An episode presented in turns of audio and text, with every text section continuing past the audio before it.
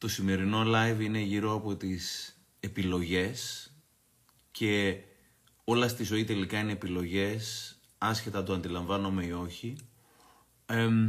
θα επιδιώξω σήμερα να μην κρατήσει παραπάνω από 60 λεπτά, γιατί είναι κάτι πάρα πολύ σημαντικό και δεν θέλω να το ξεχυλώσω χρονικά, θέλω να το ακούσετε όλοι σας.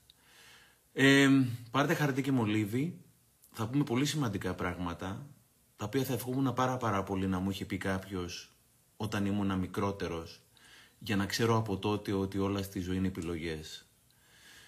Έχετε κάθε δικαίωμα να μπαίνετε και να βγαίνετε σήμερα, αλλά trust me, σήμερα θα είναι ένα δωρεάν μεγάλο, πολύ δυνατό σεμινάριο.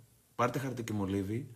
Μπορεί να ακούσετε 10 μπουρδες, αλλά μπορεί ένα από αυτά που θα ακούσετε να σας βοηθήσει να αλλάξετε τη ζωή σας. Όλα στη ζωή είναι επιλογές. Όλα. Όλα.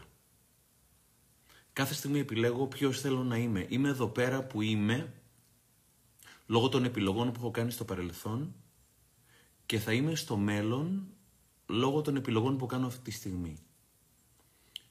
Σημειώστε, κρατήστε σημειώσεις, παρακαλώ θα με θυμηθείτε. Το παρόν είναι το παρελθόν του μέλλοντός μου. Αυτή τη στιγμή βρέπω τους καρπούς αυτών που έχω σπείρει πριν από χρόνια, πριν από μήνες. Σπέρνω και θερίζω αυτή τη στιγμή, θερίζω αυτά που έχω σπείρει. Τι κάνω αυτή τη στιγμή, σπέρνω. Θα τα θερίζω μετά από κάποιο χρονικό διάστημα, άρα αυτή τη στιγμή είναι τι σπέρνω, τι επιλογές κάνω. Είμαι το σύνολο των επιλογών μου, ο άνθρωπος είναι το μοναδικό «ον» το οποίο επιλέγει. Δεν υπάρχει κανένα άλλο «ον» στον πλανήτη που να επιλέγει συνειδητά ή να μπορεί να επιλέξει συνειδητά. Μας μαθαίνανε το χειμώνα ότι τα χελιδόνια πάνε νότια στην Αφρική. Ο άνθρωπος μπορεί να πάει βόρεια, νότια, ανατολικά, δυτικά, οπουδήποτε θέλει. Ο Wayne Dyer είχε πει ότι η ευφυΐα είναι με τις τωρινές μου επιλογές να εξασφαλίζω τη μελλοντική μου ευημερία. Ευφυΐα είναι με τις τωρινές μου επιλογές να εξασφαλίζω τη μελλοντική μου ευημερία. Ο Σάρμα μας έλεγε πάντα καλύτερη γνώση ίσον καλύτερες επιλογές. Και καλύτερες επιλογές είναι καλύτερα αποτελέσματα. Καλή, πάλι γνώση. Πάλι γνώση. Καλύτερη γνώση ίσον καλύτερες επιλογές. Καλύτερες επιλογές είναι καλύτερα αποτελέσματα. Επιλογές. Όλα στη ζωή μου είναι επιλογές. Όσο παράξενο και να φαίνεται, πάντα εγώ επιλέγω. Ελίδιο επίκτητος, στο βιβλίο των βιβλίων, παρακαλώ κρατήστε σημειώσεις, μείνετε μέσα. Μακάρι να τα ήξερα αυτά πριν από πολλά χρόνια. Δεν κάνουμε σωστές επιλογές, γι' αυτό δεν έχουμε τη ζωή που θέλουμε. Πάρτε τη ζωή σας σοβαρά, θυμηθείτε την αυτό το οποίο υποσχεθήκατε στον εαυτό σας, κυνηγήστε το, τηρήστε το. Η ζωή δεν σου χρωστάει. Όπως έλεγε ο Καλογύρου σε ένα βιντεάκι που ανέβασα στο TikTok σήμερα από ένα live που κάναμε παλιά, κανένας δεν σου χρωστάει σε αυτή τη ζωή. Εσύ πρέπει να διεκδικήσεις και πρέπει να μάθεις καλύτερες επιλογές να κάνεις. Ο Επίκτητος στο βιβλίο των βιβλίων, το εγχειρίδιο, έλεγε «Τον όντων τα μεν εστίν εφημίν τα δέου και εφημίν». Κάποια πράγματα τα ορίζω, κάποια δεν τα ορίζω. Δεν ορίζω τον καιρό, το λέω συμβολικά. Ορίζω πώς θα βάλω το πανί μου. Και είναι πολύ σημαντικό να διαχωρίσω τι είναι αυτό το οποίο μπορώ να ορίσω και τι είναι αυτό που δεν μπορώ να ορίσω. Είναι πολύ σημαντική επιλογή τι μπορώ να επιλέξω και τι απλά το αποδέχομαι. Ο Μεταξάτος λοιπόν στο βιβλίο «Το μονοπάτι σου» λέει ότι πάντα έχεις και άλλη επιλογή. Πάντα έχεις και άλλη επιλογή. Πάντα έχεις και άλλη επιλογή. Εντάξει ρε Στεφανάκο, πέντε λέξεις. Πάντα έχεις και άλλη επιλογή, θα μας τρελάνεις. Πέντε λέξεις βαλμένες στη σωστή σειρά αλλάζουν ζωές. Είναι όλα επιλογή, πάμε να τα δούμε ένα προς ένα.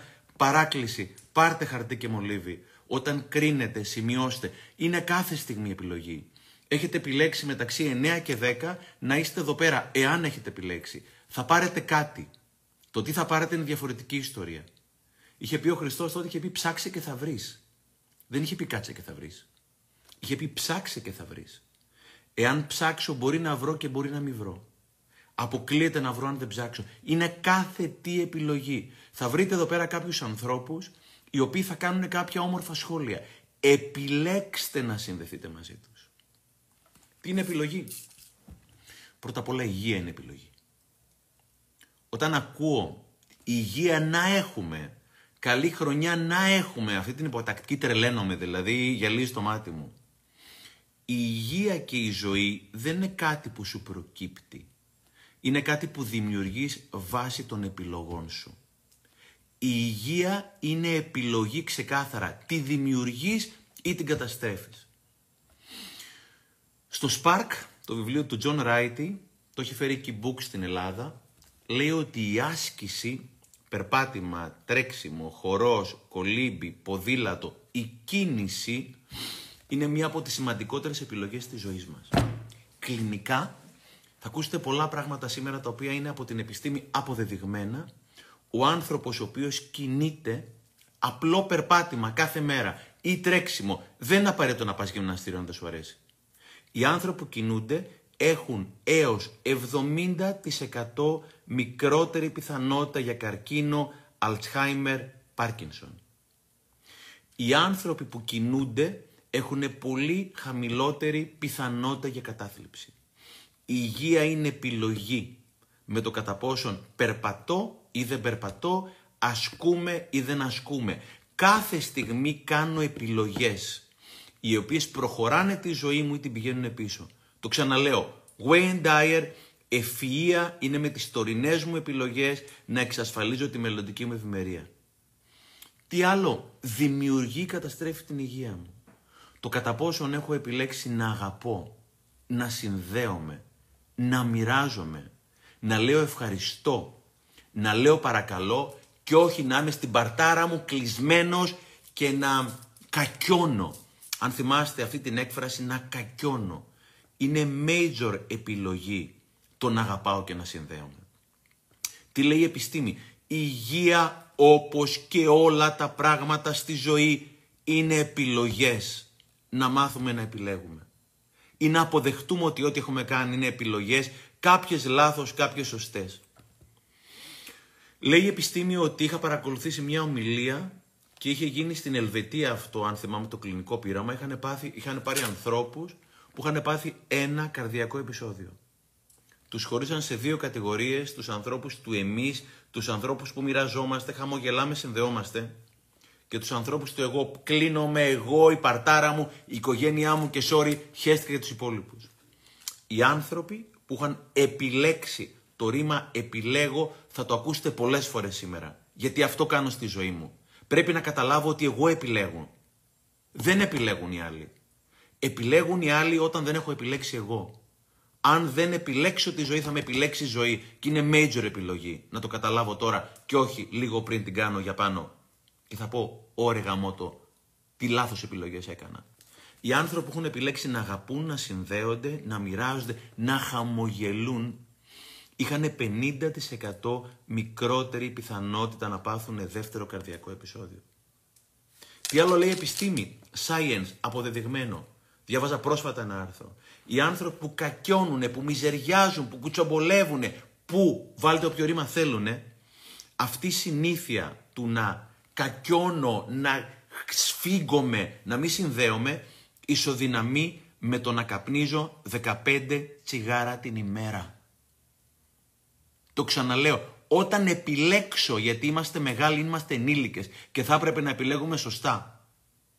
Άσχετα αν δεν έχουμε καταλάβει ότι εμείς επιλέγουμε πολλές φορές. Αυτός ο οποίος κακιώνει, κλείνεται, me, myself and I και χαλιέται μόνιμα, είναι σαν να καπνίζει 15 τσιγάρα την ημέρα.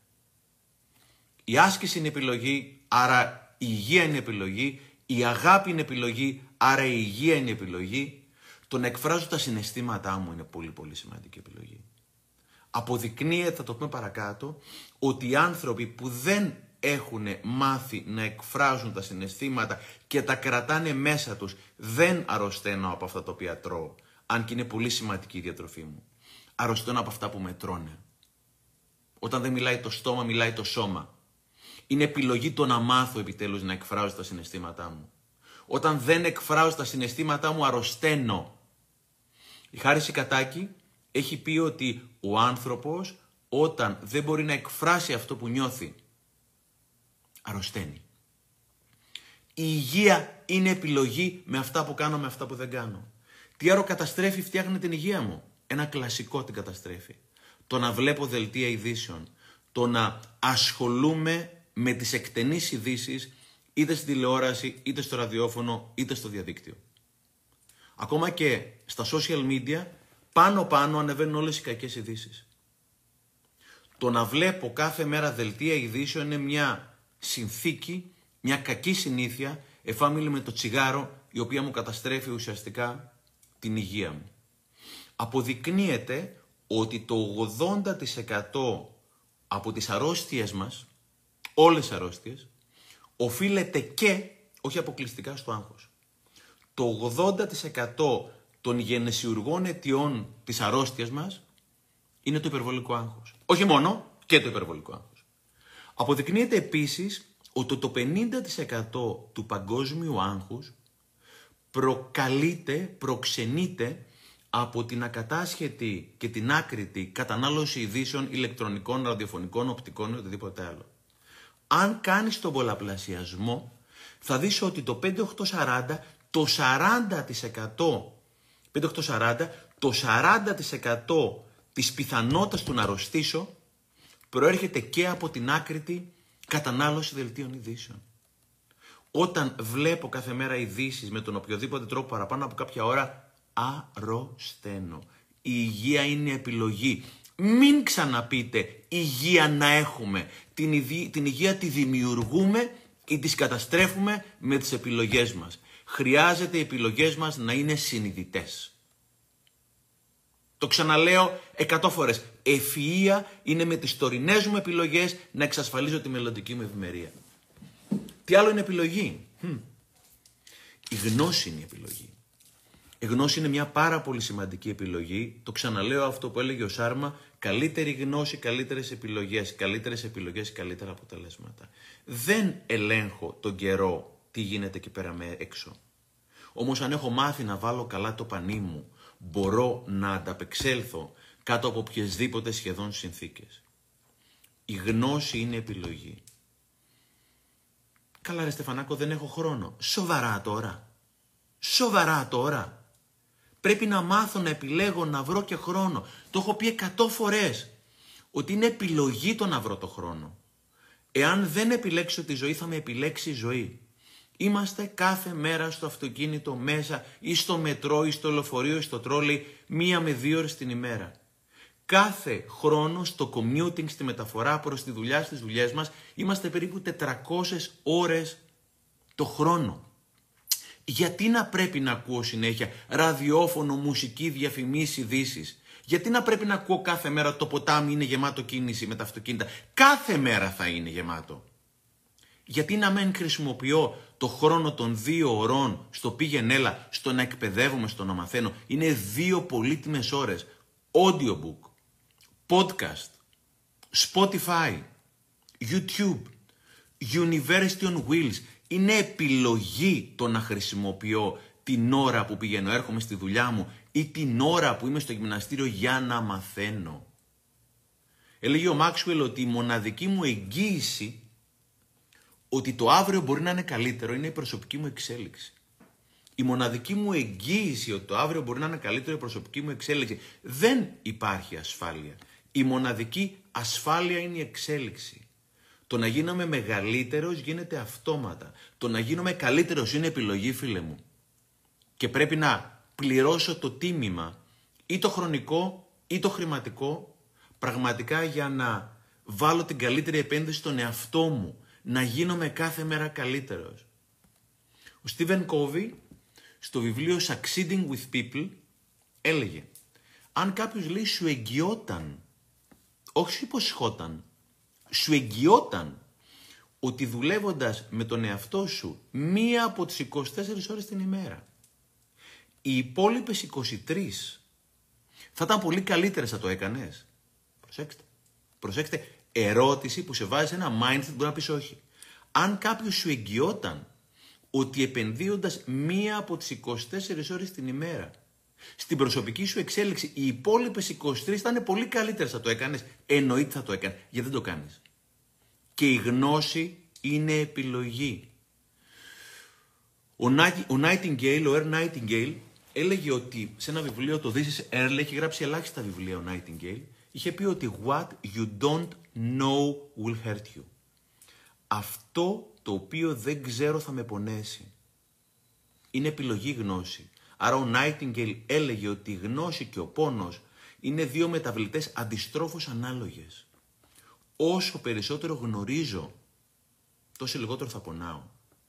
Και όσο λιγότερο πονάω, τόσο λιγότερο θα αρρωσταίνω. Άρα ουσιαστικά η γνώση είναι ευθέω ανάλογη με την υγεία. Και η γνώση είναι επιλογή και η υγεία είναι επιλογή. Δεν προκύπτουν ξαφνικά. Και ξέρετε κάτι, δεν έχουμε μάθει να κάνουμε σωστές επιλογές για τον εαυτό μας. Σας παρακαλώ, αν βρείτε κάτι καλό σημειώστε το. Δεν έχουμε μάθει να κάνουμε τις σωστές επιλογές. Τι λέω αυτό ρε Στέφανε, όλο κατακριτικό είσαι σήμερα. Έψαχνα ένα βίντεο της ομιλίας του Γιάννη του Μπουτάρη σε μια εξαιρετική ομιλία στο TEDx. Είναι η, γο, η, τόλμη, η, η, η, τόλμη της, η γοητεία της τόλμης, αν θυμάμαι καλά. Η γοητεία της τόλμης, αν θυμάμαι καλά. Είναι μια ομιλία στην οποία ο Μπουτάρης μίλησε ξεκάθαρα για τον αλκοολισμό και όλη αυτή τη συνήθεια που τον πέδευε μισή ζωή. Μίλησε για το θάνατο της γυναίκας του και όρισε με έναν, με τον πιο συγκλονιστικό ορισμό που έχω ακούσει ποτέ, να ορίζει τη μοναξιά. Είχε πει ο Μπουτάρης εκείνη την ομιλία, μοναξιά είναι να μπαίνεις σπίτι και να πρέπει να ανάψεις εσύ τα φώτα. Ανατρίχιασα. Η ομιλία του Μπουτάρη λοιπόν, καλή μου φίλη, έχει 400.000 views στο YouTube. Έγινε πριν από περίπου 10 χρόνια. Ελάχιστα κατά μένα. 400.000 views επειδή έψαχαν εκείνες τις μέρες ποιο, ποιο βίντεο είχε ομιλία. Η αποχώρηση μιας κοπέλας από ένα survivor από κάτι τέτοιο. Η ομιλία του Μπουτάρη 10 χρόνια είχε 400.000 views για μια πολύτιμη ομιλία για μας τα παιδιά μας και την κοινωνία. Τα ίδια views σε 48 ώρες είχε αποχώρηση της κοπέλας από το survivor. Δεν ξέρουμε να επιλέγουμε σωστά. Επιλέγουμε αυτό το οποίο είναι εύκολο και όχι αυτό που είναι το σωστό. Και μετά διαμαρτυρόμαστε γιατί στη ζωή μας είμαστε θεατές και δίνουμε το μήνυμα στον εαυτό μας ότι είμαστε θεατές και όχι πρωταγωνιστές. Φίλε, μήπως κάνουμε λάθος επιλογές και πρέπει να αλλάξουμε την ποιότητα των επιλογών μας επιτέλους για να κατακτήσουμε τη ζωή που θέλουμε και μας αξίζει. Είναι πολύ σημαντικό το κομμάτι της γνώσης. Μέσα από τη γνώση θα μάθω πράγματα τα οποία δεν ξέρω. Πριν από 15 χρόνια ξεκίνησα ψυχοθεραπεία, ξεκίνησα την, με τη Μαρία την Πυρουνάκη να κάνω ψυχοθεραπεία, ατομική και μετά ομαδική. Και όταν πρώτο ξεκίνησα με τη Μαρία, πριν από 15 χρόνια γεννήθηκε η μεγάλη μου η κόρη, μου είπε Πυρουνάκη, συγγνώμη, όταν γεννήθηκε, μου λέει να τη δεις όπως επιθυμεί και να σ' αρέσει να τη δεις όπως επιθυμεί εκείνη και να σ' αρέσει. Μέχρι τότε έλεγα να τη δεις όπως επιθυμείς κι εγώ. Βγάλαμε ένα σίγμα. Γλιτώσαμε τη ζωή μου, τις ζωές των παιδιών μου, τις ζωές των συντρόφων της οικογένειάς του ή οτιδήποτε άλλο και πιθανόν και τις ζωές των οικογενειών που θα δημιουργήσουν μετά. Δεν το ήξερα. Ήταν γνώση αυτό το πράγμα. Και είναι πολύ πολύ σημαντικό να μάθω να μαθαίνω. Γιατί αυτό είναι επιλογή. Και είναι η μητέρα όλων των επιλογών, γιατί συνοδεύει όλες τις επιλογές της ζωής μου. Το ξαναλέω, Σάρμα. Καλύτερη γνώση, καλύτερες επιλογές. Καλύτερες επιλογές, καλύτερα αποτελέσματα. Είναι πολύ σημαντικό να μάθω τα συναισθήματά μου. Να εκφράζω τα συναισθήματά μου. Το ξαναλέω σε σχέση με πριν.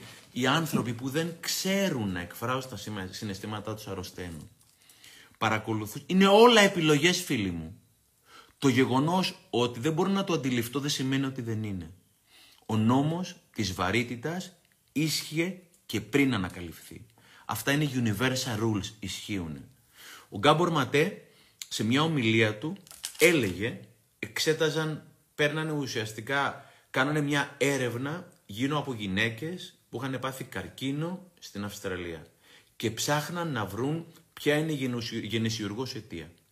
Έψαξαν λοιπόν να δουν αν σχετίζεται με το γεγονός ότι εκφράζουν ή δεν εκφράζουν συναισθήματα, το αναρρωσταίνουν. Εγώ έλεγα ότι σίγουρα θα έχει να κάνει. Ο Γκάμπορ Ματέ είπε ότι μηδέν correlation, κανένα σχετισμό. Λέει μετά ψάξαν να βρουν αν οι γυναίκες αυτές υπήρχε κάποιο τραύμα πολύ δυνατό. Μοιχεία, χωρισμός, θάνατος, οικονομικό θέμα που τις έκανε να αρρωστήσουν. Μηδέν correlation. Δεν είχε καμία σχέση η αρρώστια με ένα τραύμα στη ζωή τους.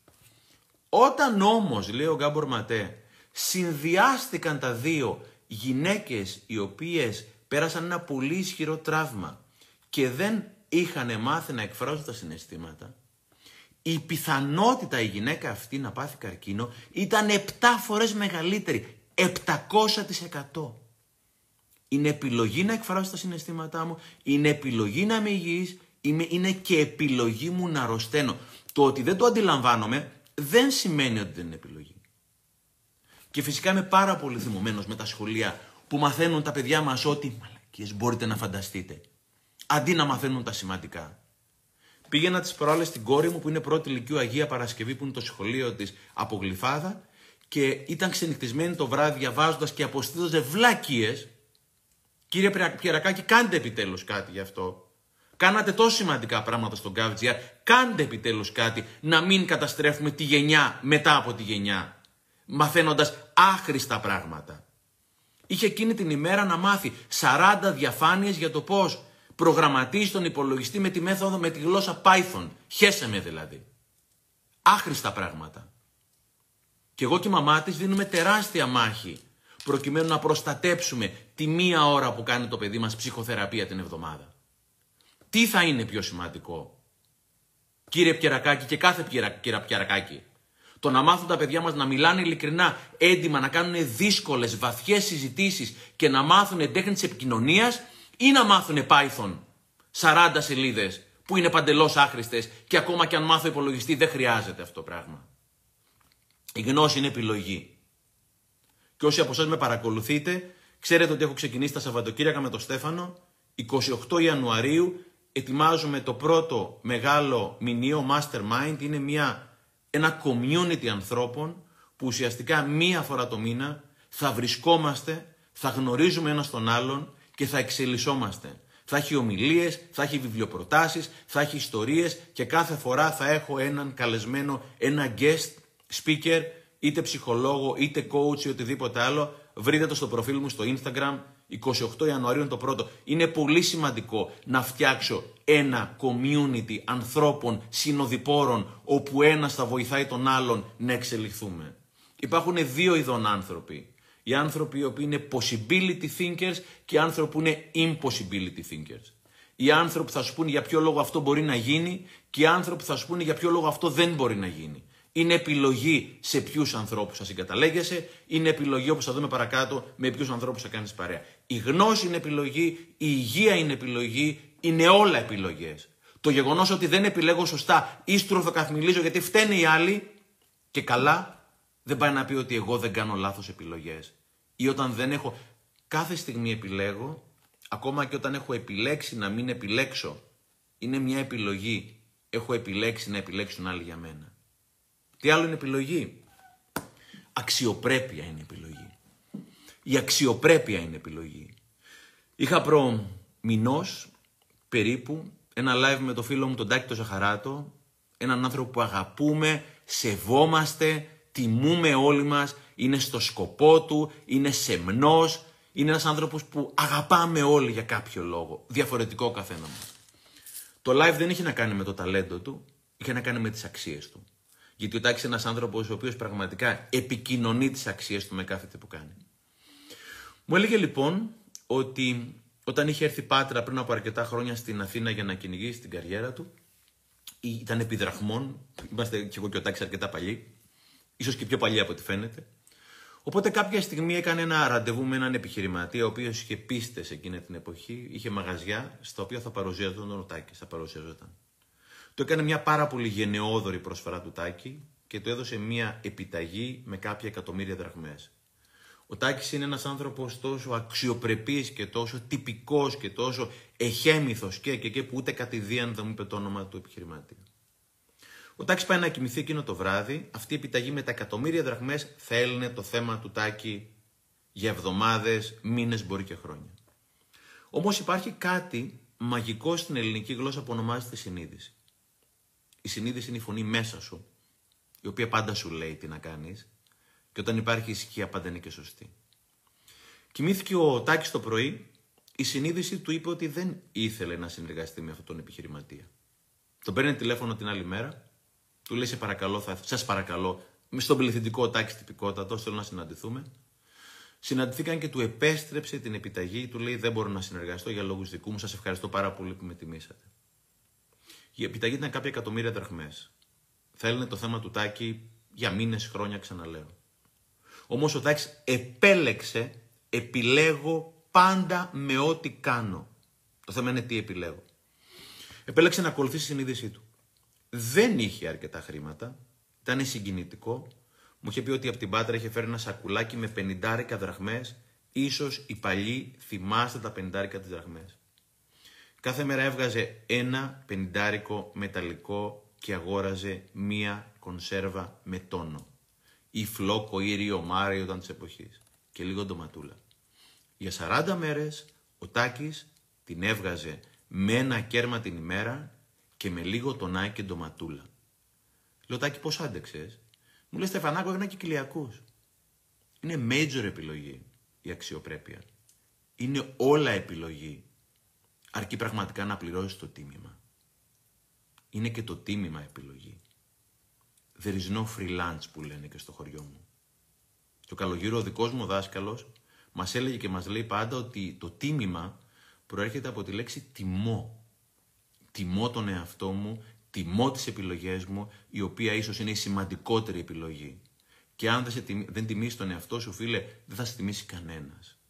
Στεναχωριέμαι που έχω φίλες οι οποίες έχουν επιλέξει να έχουν κάποια ελεύθερη σχέση, αν μου επιτρέπετε, με κάποιους ανθρώπους ή αν μη τι άλλο έχουν την εντυμότητα να πούν θα είμαι μαζί σου, θα είμαι και με κάποιες άλλες. Δένονται μαζί. Όταν κάνεις έρωτα με κάποιον, δένεσαι μαζί και πονάει από κάποιο σημείο και μετά όταν αυτός ο κάποιος πηγαίνει και κάπου αλλού και κάνει αυτό το οποίο να κάνει. Η αξιοπρέπεια είναι επιλογή. Έχει τίμημα το να μείνω μόνος. Αλλά εκείνη τη στιγμή επιλέγω να δώσω ένα πολύ σημαντικό μήνυμα στον εαυτό μου ότι Στεφανάκο, τη σχέση που θέλεις δικαιούσε να την έχεις ολόκληρη και όχι μισή. Άρα έχω να επιλέξω να πληρώσω το τίμημα για να τιμήσω τον εαυτό μου. Στα Σαββατοκύριακα με τον Στέφανο, που οργανώνω, θα ενημερωθείτε στο Instagram, είχα πριν από ένα μήνα το Θωμά. Θωμά, συγκλονιστική εμπειρία, σε ευχαριστώ πάρα πολύ για την ιστορία που μας είπες φίλε. Ο Θωμάς λοιπόν σήμερα είναι ένα κλασικό success story με μια εταιρεία η οποία έχει πάρει δύο και τρεις χρηματοδοτήσεις με πάρα πολλά μεδενικά από πίσω και μας είπε όλη την ιστορία του. Προ αρκετών ετών κυνηγούσε την καριέρα του και ήθελε να δουλέψει μια μεγάλη εταιρεία στο Λονδίνο. Δεν νομίζω ότι έχει κάποιο πρόβλημα ο Θωμάς να πούμε το όνομα. Ήθελε να δουλέψει στην BlackBerry. Δεν είχε τα χρήματα να πάει στο Λονδίνο για να κυνηγήσει τη συνέντευξη. Πήγαινε και μείνε σε ένα φίλο του. Το σπίτι του φίλου στο Λονδίνο, όχι το πιο πλούσιο, όχι το πιο μεγάλο. Έμενε σε ένα μικρό δωματιάκι ο Θωμάς, είχε και αγιάζει στο δωμάτιο και κοιμόταν σε ένα φουσκωτό στρώμα για το κάμπινγκ. Κρύο, αγιάζει. Πόσο έμεινε εκεί πέρα ο Θωμάς; Έξι μήνες μέχρι να βρει δουλειά στη συγκεκριμένη εταιρεία. Είχε βρει δουλειά, αλλά δεν είχε βρει δουλειά η οποία θα ανταποκρινόταν στο κασέτο δικό τους σε αυτό το οποίο θεωρούσε ο Θωμάς ότι πραγματικά άξιζε το βιογραφικό του. Κάθε δεύτερη τρίτη μέρα δε το συγκεκριμένο το στρώμα επειδή είχε μια τρυπίτσα ξεφούσκωνε.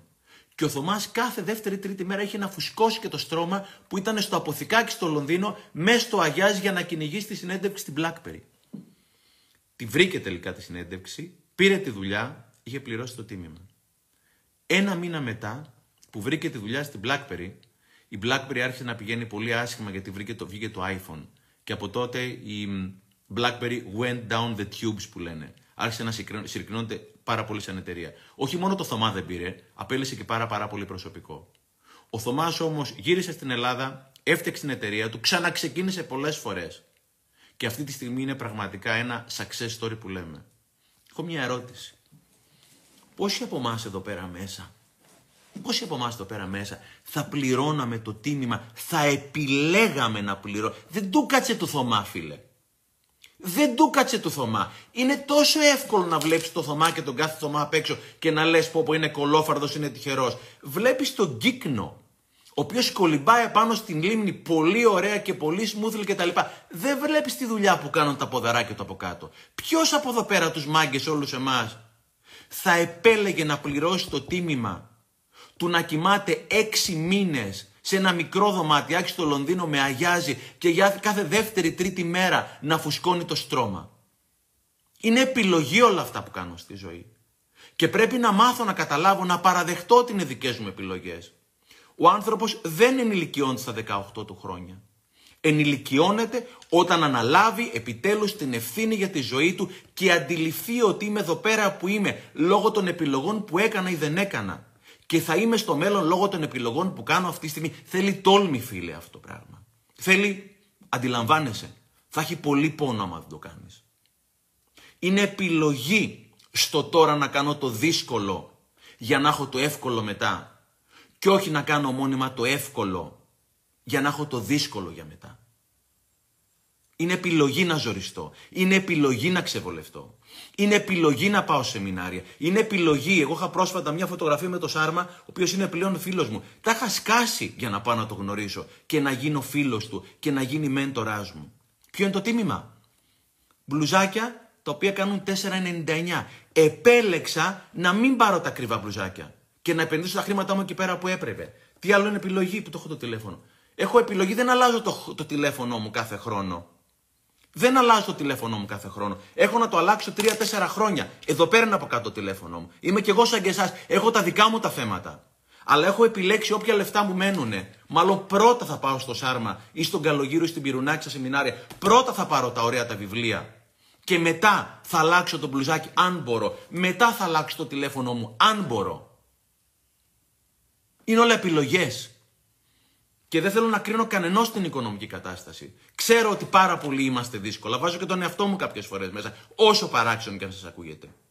Και εγώ από την πλευρά μου κάνω ό,τι μπορώ. Και λέω: Όποιος δεν μπορεί να παρακολουθήσει κάτι από αυτά που κάνω, μου στείλει μήνυμα. Μήπως τον βάλω δωρεάν. Όμως μην ξεχνάμε, είμαστε μια χώρα που πληρώνουμε 39 δισεκατομμύρια ευρώ το χρόνο σε στοίχημα και online στοίχημα.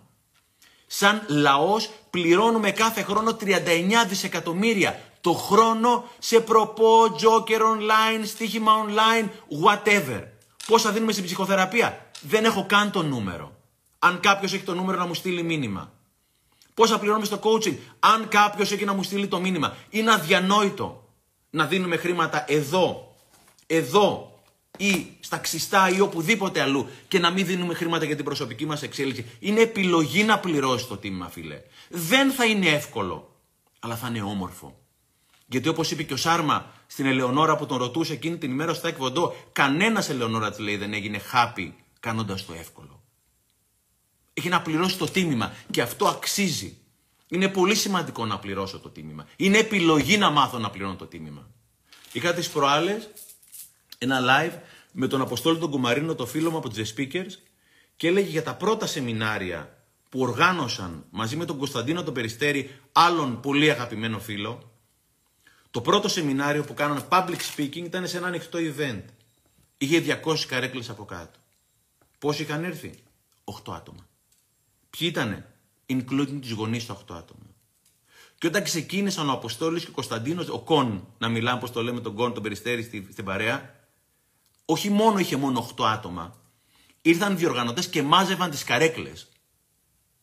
Ποιος θα καθότανε πραγματικά σαν τη βρεγμένη γάτα να περιμένεις 200 άτομα, να έρθουν 8 και να είναι οι διοργανωτές μαζεύουν τις καρέκλες; Είναι επιλογή εκεί πέρα να συνεχίσεις.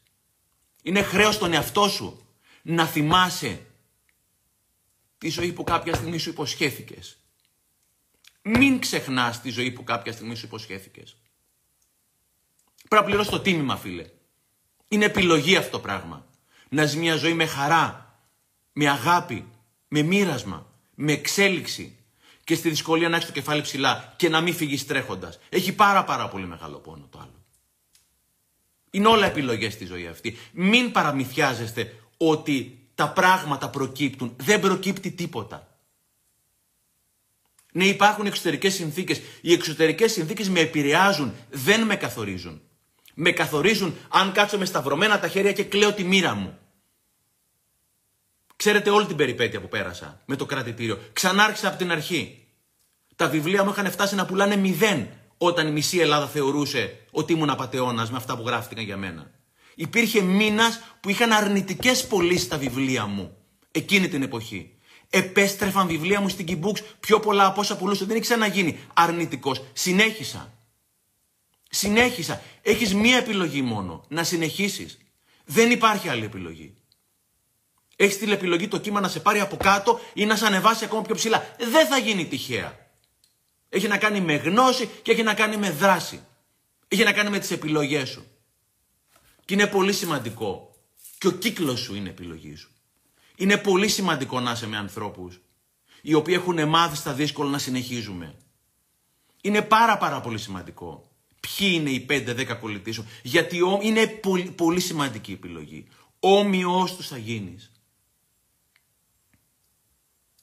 Όλα είναι επιλογές.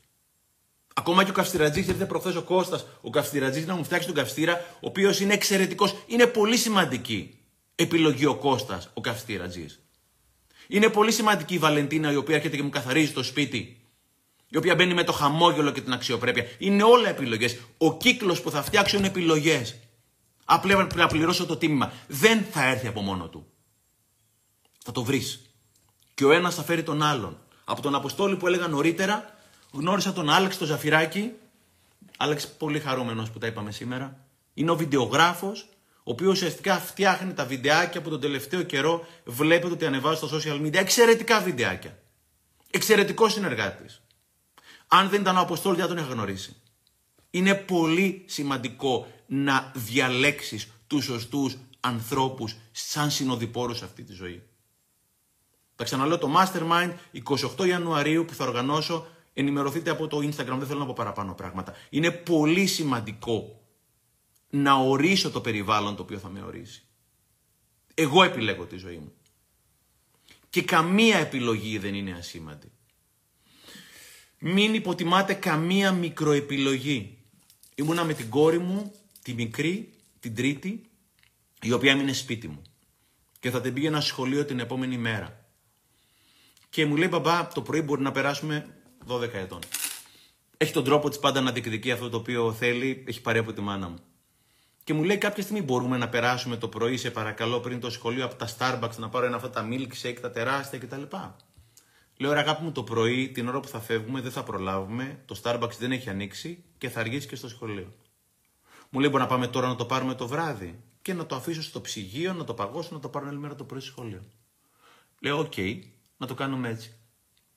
Πάμε Starbucks, βγαίνει με το δικό της το χαρτζιλίκι, όχι μπαμπά φέρε φέρε, όλα επιλογή και ο τρόπος που μεγαλώνουμε τα παιδιά μας, χίλια συγγνώμη, είναι πολύ μεγάλη επιλογή. Έχει χαρτζιλίκι, είναι υπεύθυνη για τα, για τα χρήματά της. Βγαίνει, μπαίνει στο αυτοκίνητο, βλέπω το πλαστικό το μπουκαλάκι χωρίς καλαμάκι στην τρύπα. Λέω καλαμάκι, γυρίζει η κόρη μου και μου λέει μπαμπά για σκέψου Σκέφτομαι, λέω τι. Μου λέει, αν έβασα καλαμάκι τώρα, θα το έπινα τώρα. Οπότε δεν έβαλα καλαμάκι στο milkshake για να μην το πιω τώρα και να το πιω την άλλη μέρα το πρωί. Μικρές επιλογές. Μην πάτε να αλλάξετε τη ζωή σας στα βασικά θέματα της ζωής που πρέπει να επιλέξετε. Ξεκινήστε από μικρές ευφυείς επιλογές δεν έβαλε καλαμάκι κόρη μου εκείνη την ημέρα για να αντισταθεί και να το πιει την επόμενη μέρα. Major επιλογή. Γιατί με τον τρόπο που επιλέγω το ένα θα επιλέξω και τα υπόλοιπα. Αυτό που έλεγαν οι παλιοί. Βάλε το μυαλό σου να σκεφτεί. Βούτα τη γλώσσα στο μυαλό. Αυτό που έλεγε ο Στίβεν Κόβι. Έλεγε ότι εδώ είναι αυτό που συμβαίνει, εδώ είναι αυτό που θα κάνω. Εδώ είναι αυτό που συμβαίνει, Εδώ είναι αυτό που θα κάνω. Στο ενδιάμεσο μεταξύ αυτού που συμβαίνει και αυτό που θα κάνω, σκέφτομαι, είναι όλες μου επιλογές. Είναι η ελευθερία μου, η συνειδητότητά μου, αυτό το κενό είναι εκεί πέρα που θα πάρω μια ευφυή απόφαση. Μη βιάζεστε και μην παίρνετε επιλογές, κάνετε επιλογές, επειδή απλά τις κάνατε την προηγούμενη μέρα. Βασανίστε λίγο το μυαλό σας. Θα είναι για καλό. Κάντε τις δύσκολες, τις κακές συνήθειες δύσκολες και τις καλές εύκολες. Δεν έβαλε καλαμάκι κόρη μου. Επέλεξε να μην βάλει καλαμάκι. Για να μην το πιει το βράδυ που θέλω να το πιει το πρωί. Η τεχνολογία είναι επιλογή. Η τεχνολογία είναι επιλογή. Πάντα έχεις και άλλη επιλογή. Παναγής Μεταξάτος. Πάντα έχεις και άλλη επιλογή. Παναγής Μεταξάτος. Πάντα έχεις και άλλη επιλογή. Παναγής Μεταξάτος. Πόσες φορές θα το πει Στεφανάκο; Μέχρι να το χωνέψουμε. Αυτές οι συσκευές είναι highly, highly, highly, highly addictive. Είναι πάρα πολύ θυστικές. Όλα τα social media είναι φτιαγμένα για να εκρίνουν ντοπαμίνη. Το feel good hormone, να νιώσω καλά. Αλλά μετά θέλω ξανά και ξανά και μπαίνω μέσα και ξανά και κάποια στιγμή τελειώνω και είμαι μες στην απόλυτη ανέχεια, βαρεμάρα και κατάθλιψη. Έχω μια ερώτηση. Την έκανα στον εαυτό μου πρόσφατα και την απάντηση.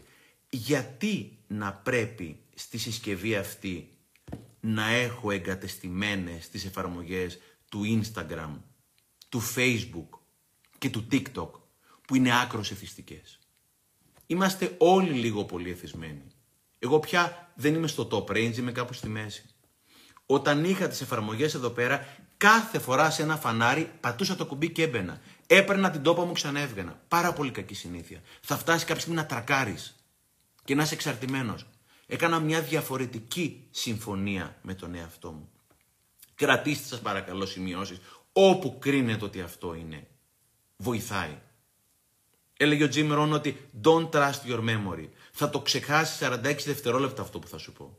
Και είναι του Kobe Bryant, του, αγνίστη, του αείμνης του Kobe. Είχε πει όλη μου η ζωή είναι η συμφωνία που έχω κάνει με τον εαυτό μου. Όλη μου η ζωή είναι η συμφωνία που έχω κάνει με τον εαυτό μου. Και είναι καιρός να επαναδιαπραγματευτώ τη συμφωνία. Τι έκανα εκείνη την ημέρα; Έβγαλα τις εφαρμογές από το κινητό τηλέφωνο και συμφώνησα με τον εαυτό μου ότι θα είμαι στα social όταν είμαι στο, στο σπίτι, στο tablet ή στο κομπιούτερ ή κάπου αλλού. Δεν κουβαλάω την τόπα μαζί μου. Είναι πολύ πιο δύσκολο να πατήσεις instagram.com από το εικονίδιο. Απεγκαταστήστε τα social από το κινητό σας τηλέφωνο, το οποίο το έχετε κάθε μέρα μαζί σας. Είναι επιλογή και αυτό. Η ζωή δεν είναι αυτό που μου συμβαίνει, το ξαναλέω πολύ ο Τζιμρόν. Είναι τι κάνω με αυτό που μου συμβαίνει. Κάντε ευφυείς επιλογές. Ο Σάρμας στο Taekwondo είπε γιατί να μην έχουμε δύο κινητά τηλέφωνα; Ένα smartphone και να έχω και ένα κινητό τηλέφωνο όταν δεν θέλω να έχω όλα αυτά τα γκατζετάκια μαζί μου. Ένα Turbo 6, ένα Nokia, ένα, τηλέφωνο, ένα Alcatel, το 39 και 99, το 29 και 99. Εγώ επιλέγω.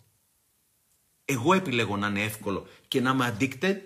Εγώ επιλέγω να είναι δύσκολο και να βγω επιτέλους από αυτό το τούνελ, από αυτή τη σπηλιά. Μιλάω για τις υπερβολές.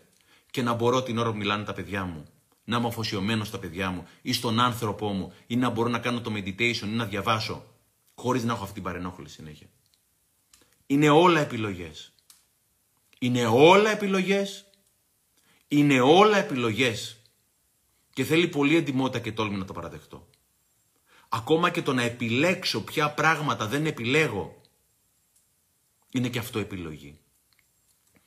Είχα πάει για, πριν από χρόνια σε μια ομιλία σε ένα γυναικείο συνεταιρισμό στην Ακράτα, με είχαν φωνάξει και λέει μια κυρία, μα λέτε κύριε Ξενάκη, λέει ότι όλα μπορούμε να τα κάνουμε, δηλαδή για όλα υπάρχει λύση; Λέω θεωρώ ότι για όλα υπάρχει λύση. Ναι, αλλά μου λέει για κάποια πράγματα δεν υπάρχει λύση. Και της λέω μήπως και αυτό είναι μια κάποια λύση; Να επιλέξω, να αρχιοθετήσω αυτό το οποίο δεν λύνεται και να σταματήσω να τρώω την ενέργειά μου σε αυτό. Στο δεύτερο δώρο, αν θυμάμαι καλά, στο δεύτερο ήταν που έλεγα ότι η διαχείριση ενέργειάς μου είναι πιο σημαντική από το βιογραφικό μου. Η διαχείριση της ενέργειάς μου, σημειώστε αν σημειώνεται, είναι πιο σημαντική από το βιογραφικό μου. Είναι πολύ σημαντικό να επιλέξω τι επιλέγω και να επιλέξω σωστά. Είναι καλύτερα να μην κάνω 30 επιλογές, να κάνω 6 ή 5 επιλογές και να τις κάνω σωστά. Δεν χρειάζεται να τα επιλέξω όλα. Ωχ, τι άλλο είναι επιλογές. Επιλογή είναι ακόμα και ότι είμαι εδώ πέρα. Επιλογή είναι ακόμα και το ότι είμαι εδώ πέρα. Ότι είμαι σαν ψυχή στην εξέλιξη. Έλεγε ο Νατζέμι ότι είμαστε, δεν έχουμε έρθει τυχαία εδώ πέρα. Ο Ηλίας λέει ότι είμαστε μέρος της θεϊκής συνειδητότητας που έχει επιλέξει προσωρινά να εκφραστεί μέσα από ένα ανθρώπινο σώμα. Το ότι είμαι εδώ σε αυτή τη ζωή είναι μια βαθύτερη επιλογή της ψυχής μου για να εξελιχθεί. Το ξαναλέω αυτό που είχε πει ο Μπομπ, ο Ηλίας, ο φίλος μου, ο Νατζέμι, ότι είμαστε μέρος της θεϊκής συνειδητότητας που έχει επιλέξει, πάντα το ρήμα επιλέγω, προσωρινά να εκφραστεί μέσα από ένα ανθρώπινο σώμα. Ο Γιώργος, ένας εξαιρετικός ομοιοπαθητικός που δεν είναι πια μαζί μας, που τον είχε φέρει ο Καλογύρου, γιατί είμαστε θεουλάκια. Είμαστε όλοι μας θεουλάκια, η μέρα είμαστε μέρος του Θεού. Κατ' εικόνα και ομοίωση. Και είναι πολύ σημαντικό να το καταλάβω. Το live θα μπορούσε να κρατήσει 20 ώρες, 20 μέρες είναι όλα επιλογή. Θα το κρατήσω σύντομο, σας υπόσχομαι. Θέλω να σεβαστώ το χρόνο σας. Η συνέπεια είναι επιλογή. Πηγαίνω και παίρνω τα παιδιά μου κάθε δεύτερη μέρα από τη μαμά τους και τώρα πλέον έχουμε αρκετά τακτική επικοινωνία. Παλιότερα, πριν βγει, πριν βγει ο νόμος για τη συνεπιμέλεια, τα έβλεπα πιο αραιά, τις έβλεπα. Δύο απογεύματα πήγαινα και τις έπαιρνα από τη μαμά τους και κάθε δεύτερο Σαββατοκύριακο μέναν σε μένα. Όταν πήγαινα να τις πάρω από τη μαμά τους, επειδή είναι και κοριτσάκια, φτιάχνονταν τα μαλάκια τους, το ένα το άλλο και πάντα αργούσαν. Οπότε είχαμε ραντεβού 5 ώρα το απόγευμα, συχνά κατεβαίναν 5,5 ώρα το απόγευμα. Έμπαινα εκεί πέρα κάτω. Από κάποιο σημείο και μετά λέω δεν το κάνω σωστά. Δεν διδάσκω τα παιδιά μου στην πράξη πώς να είναι συνεπείς. Μια μέρα λοιπόν λέω στα παιδιά μου, κορίτσια, είναι 5 η ώρα θα είμαι εκεί πέρα. 5 και 5 θα έχω φύγει. 5 και 5 έφυγα. 5 και 20 που κατεβήκαν κάτω με πήραν τηλέφωνο. Μου λέει μπαμπά, πού είσαι; Λέω αγάπες μου, είπα ότι 5 και 5 θα φεύγω. Από την επόμενη φορά 5 ώρα ήταν κάτω. Είναι πολύ. Έπρεπε να πληρώσω το τίμημα; Εννοείται έπρεπε να το πληρώσω. Όταν βλέπεις τα παιδιά σου κάθε δεύτερη μέρα και όταν θα χάσει μία από τις πολύτιμες εξόδους με τα παιδιά σου, επιλέγοντας, το ρήμα επιλέγω παντού. Να δώσω το σωστό μήνυμα είναι μια major επιλογή. Πονάει; Ναι, στο τώρα στο μετά είναι μια σωστή επιλογή. Ξαναλέω, είναι πολύ σημαντικό να επιλέξω να κάνω το δύσκολο στο τώρα, να έχω το εύκολο για μετά. Επιλέγω να σπείρω για να θερήσω. Δεν έχει πάει ποτέ κανένας αγρότης στο Θεό, στο Θεό και να του πει «Δώσ' μου τώρα τον καρπό και εγώ σου υπόσχομαι του χρόνου να σπείρω». Πρώτας σπέρνεις και μετά θα θερήσεις. Είναι πολύ σημαντική επιλογή να έχω το χρόνο και την υπομονή αν θέλετε προκειμένου να φυτέψω και να περιμένω να μου έρθουν οι καρποί από τη δημιουργία μου. Είναι αυτό το instant versus delayed gratification. Είμαστε θυσμένοι μες τις συσκευές και θέλουμε τώρα στο τώρα. Γι' αυτό δεν έχουμε τη ζωή που θέλουμε. Είναι επιλογή να ξεβολευτούμε. Τι άλλο είναι επιλογή; Δεν θέλω να σας φάω το χρόνο ρε παιδιά. Δεν θέλω να σας φάω το χρόνο. Θέλω να το μαζεύω. Είναι επιλογή που είστε εδώ πέρα. Είναι επιλογή όσοι είστε εδώ πέρα και δεν μπαίνετε και βγαίνετε. Είναι επιλογή να μείνετε μέσα και να κρατήσετε σημειώσεις. Είναι επιλογή όταν είμαι εδώ να μην είμαι εδώ και να μην παίζει ένα δεύτερο τάμπλετ, μια τηλεόραση και είμαι μία στο ξενάκι, μία στη τηλεόραση. Δεν χωράνε δύο καρπούζια κάτω από τη μία μασχάλη. Ποια είναι η σημαντικότερη επιλογή; Ποια άλλη. Η αγάπη. Πριν από ένα μήνα, σε ένα από τα Σαββατοκύριακα με τον Στέφανο, ήταν μια κοπέλα στην ομάδα, είμαστε 15 άτομα και γίνεται κάτι μαγικό. Και δεν είναι θεραπευτική ομάδα, είναι one-off, βρισκόμαστε, ενωνόμαστε, δεν ξανασυναντιόμαστε, θα συναντηθούμε στο Mastermind 28 Ιανουαρίου και μία φορά το μήνα στην μηνιαία συνάντηση. Ενημερωθείτε από το Instagram, από το προφίλ μου. Μια κοπέλα Μου λέει, με θυμάστε; Λέω, δεν σε θυμάμαι. Μου λέει, είχα έρθει στον Ευρυπίδη στο Χαλάνδρη στην ομιλία σας. Μου υπογράψετε, λέω, μια πολύ συμπαθητική κοπέλα. Λέω, σε θυμάμαι. Είχα φέρει και τον μπαμπά μου, μου λέει εκεί πέρα. Ο μπαμπάς μου είναι ένας άνθρωπος ο οποίος δυσκολευόταν πάρα πολύ να μου πεις αγαπώ. Δυσκολευόταν πάρα πολύ να με πάρει αγκαλιά. Δεν το έχει κάνει ποτέ για την ακρίβεια. Όταν τελείωσε η ομιλία σας, μου λέει, τελειώνει αρκετά συναισθηματικά η ομιλία μου. Με πήρε αγκαλιά και μου είπε ότι με αγαπάει. 23 χρόνων κοπέλα και μου λέει ήταν η πρώτη φορά στη ζωή μου που το έκανα αυτό ο μπαμπάς μου και θέλω να σε ευχαριστήσω. Να τα χέσω τα εκατομμύρια αντίτυπα που θα πουλήσει ένα βιβλίο. Αυτές είναι οι στιγμές που μετράνε. Αυτές είναι οι στιγμές που μένουν. Αυτές και μόνο είναι οι στιγμές που θα πάρουμε μαζί μας επάνω. Αν έχετε διαβάσει τα μαγικά βιβλία του Μπουκάη, έχει μια ιστορία όπου αυτός, όποιος και είναι αυτός, πηγαίνει από την άλλη πλευρά, αντιλαμβάναστε τι σημαίνει μεγάλη πλευρά, και μαζί με τον υπεύθυνο Θεός του Παραδείσου, δεν ξέρω τι είναι το αφεντικό εκεί πέρα πάνω, gatekeeper, βάλανε τα κιάλια και βλέπανε τη ζωή του που έζησε εδώ πέρα κάτω από μακριά. Ήταν κάποια σημεία τα οποία χρήσιζαν, ασήμωναν. Και του λέει αυτός του gatekeeper, του φύλακα, του λέει: Τι είναι αυτό που ασημίζει; Λέει: Θυμάσαι εκείνη τη μέρα τρίτη δημοτικού που ο συμμαθητής σου είχε ζητήσει βοήθεια και την είχες δώσει; Λέει: Ναι. Αυτό έμεινε εκεί πέρα και φωτίζει και να σημίζει. Θυμάσαι την άλλη φορά που η μαμά σου δεν ήταν στα πολύ καλά της και την πήρε σε αγκαλιά; Λέει: Θυμάμαι. Αυτό είναι αυτό που χρησίζει. Η αγάπη είναι η σημαντικότερη επιλογή. Όπως πάντα. Ήμουνα πριν από ένα-δύο χρόνια, έτρεχα εδώ πέρα στην Άνω Βούλα που μένω και κάποια στιγμή έξω από την πλατεία του Αγίου Νεκταρίου βγαίνει ένας μπαμπάς στη μέση του δρόμου, σταματάει μου λέει stop, stop. Λέω τι έγινε ρε φίλε; Μου λέει θέλω να σε αγκαλιάσω. Όταν με αγκαλιάζουνε δεν λέω ποτέ όχι. Είναι το καλύτερό μου. Λέω την αγκαλιά την πήρα αλλά θέλω να μου πεις γιατί με αγκαλιάζεις. Μου λέει βλέπεις το κοριτσάκι μέσα στην παιδική χαρά; Η σωτηρία τον 7,5 θυμάμαι τα ονόματα. Λέω ναι. Μου λέει τη βλέπεις που είναι χαρούμενη και παίζει με τις φίλες; Λέω ναι. Μου θέλω να σε ευχαριστήσω. Λέω γιατί. Μου λέει γιατί χωρίσαμε πριν από κάποια χρόνια με τη μαμά της. Η μαμά της σε παρακολουθεί. Έχω μιλήσει πολλές φορές για την. για το mediation, για τη διαμεσολάβηση. Η διαμεσολάβηση είναι μια συγκλονιστική διαδικασία. Κάποια στιγμή θα έχω ένα live με κάποιους φίλους συνεργάτες. Δεν χρειάστηκε καν να κάνουμε διαμεσολάβηση. Συνεννοηθήκαμε και πλέον έχει τη σωτηρία μία εβδομάδα ο ένας, μία εβδομάδα ο άλλος. Και ξέρω ότι έχει δώσει και εσύ πολύ μεγάλο αγώνα για τη συνεπιμέλεια για να μπορούν και οι δύο γονείς να βλέπουν ισότιμα τα παιδιά. Και θέλω να σε ευχαριστήσω για ό,τι έκανες, χωρίς να το ξέρεις. Βλέπω το κοριτσάκι, ένα κοριτσάκι 7,5 ετών που ήταν τα παιδιά μου πριν από κάποια χρόνια και λέω ρε πούστη μου να σου πω κάτι. Στεφανάκο, αν βοήθησες και μόνο αυτό το κοριτσάκι, τον μπαμπά του, να έχουν μια καλύτερη ζωή, πραγματικά άξιζε. Μόνο η αγάπη μένει σε αυτή τη ζωή. Η αγάπη είναι σημαντικότερη επιλογή. Δεν μας έχουν μάθει τι σημαίνει αγάπη. Αγάπη δεν είναι θυματοποίηση. Και είχε πει ο Χριστός, αγάπα τον πλησίον όπως τον εαυτό σου. Δεν είχε πει αγάπα τον παραπάνω από τον εαυτό σου. Και είχε πει ο έχων τους δύο χιτώνες να δίνει τον έναν. Δεν είπε ο έχων τον έναν να δίνει τον έναν. Είναι πολύ σημαντικό να φροντίσω τον εαυτό μου πρώτα, για να μπορώ να φροντίσω τους άλλους.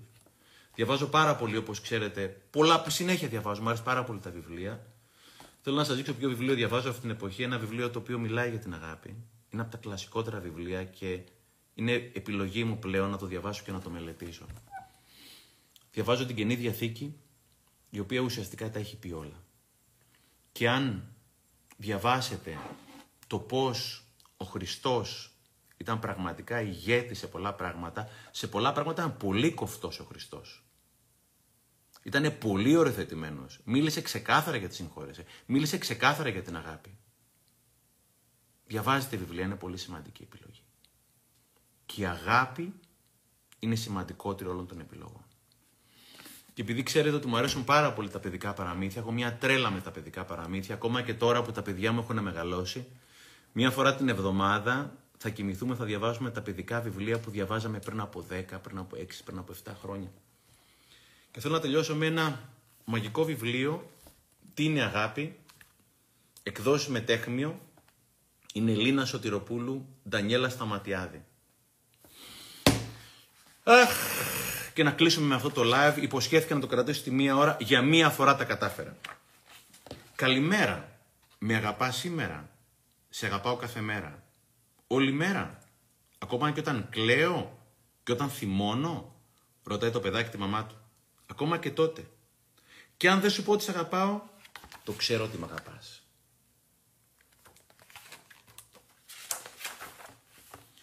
Ξέρεις τα πάντα για την αγάπη; Ας πούμε τι χρώμα έχει. Είναι πολύχρωμη σαν το ουράνιο τόξο και λαμπερή σαν τον ήλιο. Μυρίζει η αγάπη. Ναι, μυρίζει σαν το πιο όμορφο λουλούδι και σε κάνει να θυμάσαι τα πιο αγαπημένα σου πρόσωπα. Μαγική εικονογράφηση. Μαγικά τα παιδικά βιβλία. Έχουμε όλοι ένα παιδάκι μέσα μας. Και θα έχουμε πάντα. Έχει γεύση η αγάπη; Ναι, και είναι γλυκιά σαν σοκολάτα. Είναι κρύα ή ζεστή; Δεν θα μπορούσε η αγάπη να είναι κρύα. Είναι κρύες ποτέ οι αγκαλιές;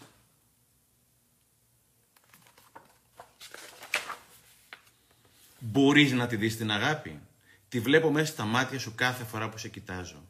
Μιλάει η αγάπη; Την έχεις ακούσει ποτέ; Την ακούω κάθε φορά που σε έχω αγκαλιά. Κάνει τικ-τακ, τικ-τακ. Μπορείς να τη χαρίσεις την αγάπη; Ναι και είναι το πιο ωραίο δώρο. Και αν τελειώσει, δεν τελειώνει ποτέ. Όταν αγαπάς, αγαπάς για πάντα.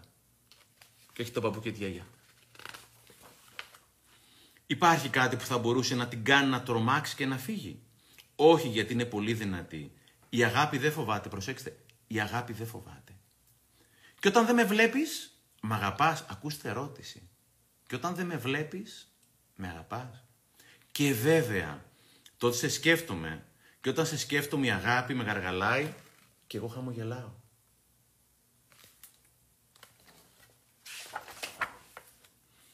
Και αν πάω κάπου μακριά και κάνεις πολύ καιρό να με δεις.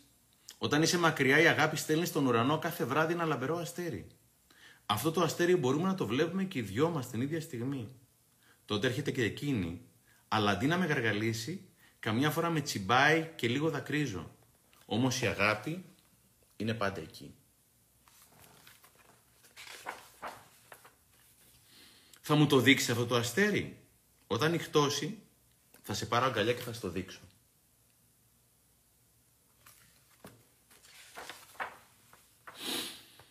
Και αν καμιά φορά μπερδευτώ και κοιτάξω όλο αστέρι και έτσι χάσω την αγάπη, κανείς δεν χάνει την αγάπη.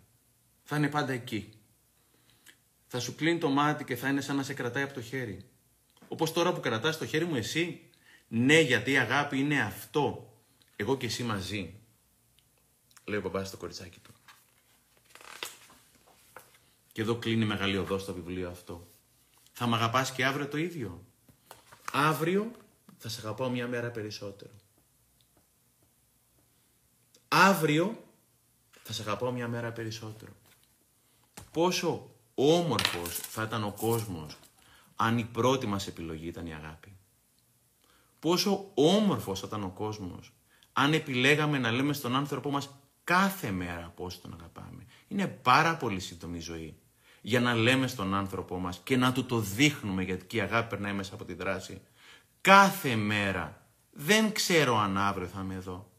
Μην περιμένετε γιορτές και γενέθλια να πείτε στον άνθρωπό σας πώς τον αγαπάτε. Να το λέτε κάθε μέρα και κάθε στιγμή. Κάθε μέρα και κάθε στιγμή.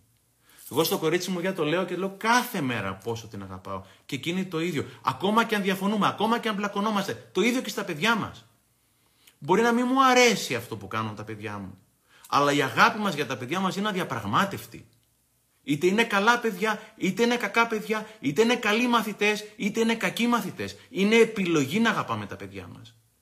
Είναι άλλο το να μην μου αρέσει αυτό που κάνω και να το συζητάω. Είναι άλλο να επιλέγω να αγαπάω και να επικοινωνώ μαζί του.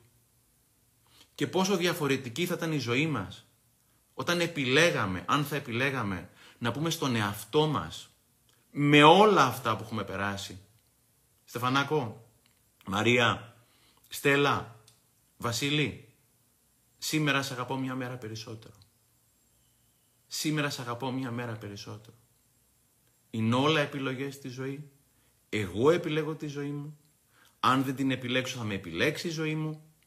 Και έχει πολύ μεγάλο πόνο το να σε επιλέγει η ζωή και να σε επιλέγουν τα πράγματα. Είναι σαν το καρεδότσουβλο στον ωκεανό. Από τι εξαρτάται η επιλογή; Από τη γνώση. Μοιράστε τη γνώση. Αγαπήστε τη γνώση. Κυνηγήστε τη γνώση. Ξεβολευτείτε. Κάθε μέρα να είστε λίγο καλύτεροι. Έβλεπα την, και θέλω να κλείσω με αυτό. Έβλεπα το, την ταινία, το Tuesday την ταινία, τη θεατρική παράσταση, το Tuesdays with Mori. Είναι καταπληκτική ταινία, είναι καταπληκτικό βιβλίο και την ε, έπαιξε ο Βαλτινός πριν από χρόνια στο Ηλίσια και είναι η ιστορία ενός καθηγητή του Πανεπιστημίου, ο οποίος είναι στο τέλος της ζωής του γιατί έχει νοσήσει από καρκίνο και κάθε τρίτη βλέπει τον φοιτητή του από τα παλιά χρόνια και ανταλλάζουν τις τελευταίες συμβουλές. Και του λέει ο Βαλτινός κάθε μέρα θα ρωτάς ένα πράγμα. Ένα πράγμα θα ρωτάς κάθε μέρα. Θα επιλέγεις να ρωτάς ένα πράγμα θα λέγα εγώ. Είμαι αυτός που θέλω να είμαι. Είμαι αυτός που θέλω να είμαι. Σας ευχαριστώ πάρα πολύ. Εγώ ευχαριστώ παιδιά. Ευχαριστώ πάρα πολύ για την παρείτσα. Ευχαριστώ που είστε εδώ πέρα μαζί. Θεσσαλονίκη ήμουνα πρόσφατα. Σας αγαπώ πάρα πάρα πολύ. Δεν έχω τίποτα καλύτερο στον κόσμο από το να πάω να περπατήσω μια μέρα και να με πάρεις ένας άνθρωπος μια, μια αγκαλιά και να πει εκείνο το live, εκείνο το βιβλίο με βοήθησε πάρα πάρα πολύ. Επιλέξτε αγάπη, επιλέξτε γνώση, επιλέξτε συνέπεια, επιλέξτε αυτοεκτίμηση. Θέλει δουλειά. Δεν είναι ο πιο εύκολος δρόμος. Είναι όμως ο πιο μαγικός. Και αξίζει πραγματικά. Ευχαριστώ πάρα πάρα πολύ. Χίλια τόσα άτομα μέχρι τελευταία στιγμή. Ευχαριστώ πολύ. Ξένια μου, αγάπη μου. Ε, το σώζω τώρα. Ε, μοιραστείτε το, δείτε το, κρατήστε σημειώσεις. Ελπίζω να βοηθήσει. Σας αγαπώ πολύ και σας ευχαριστώ πάρα πολύ με έχετε στηρίξει σε εύκολα και σε δύσκολα. Και ξέρετε τι εννοώ. Και πραγματικά δεν ξεχνάω. Ευχαριστώ πολύ.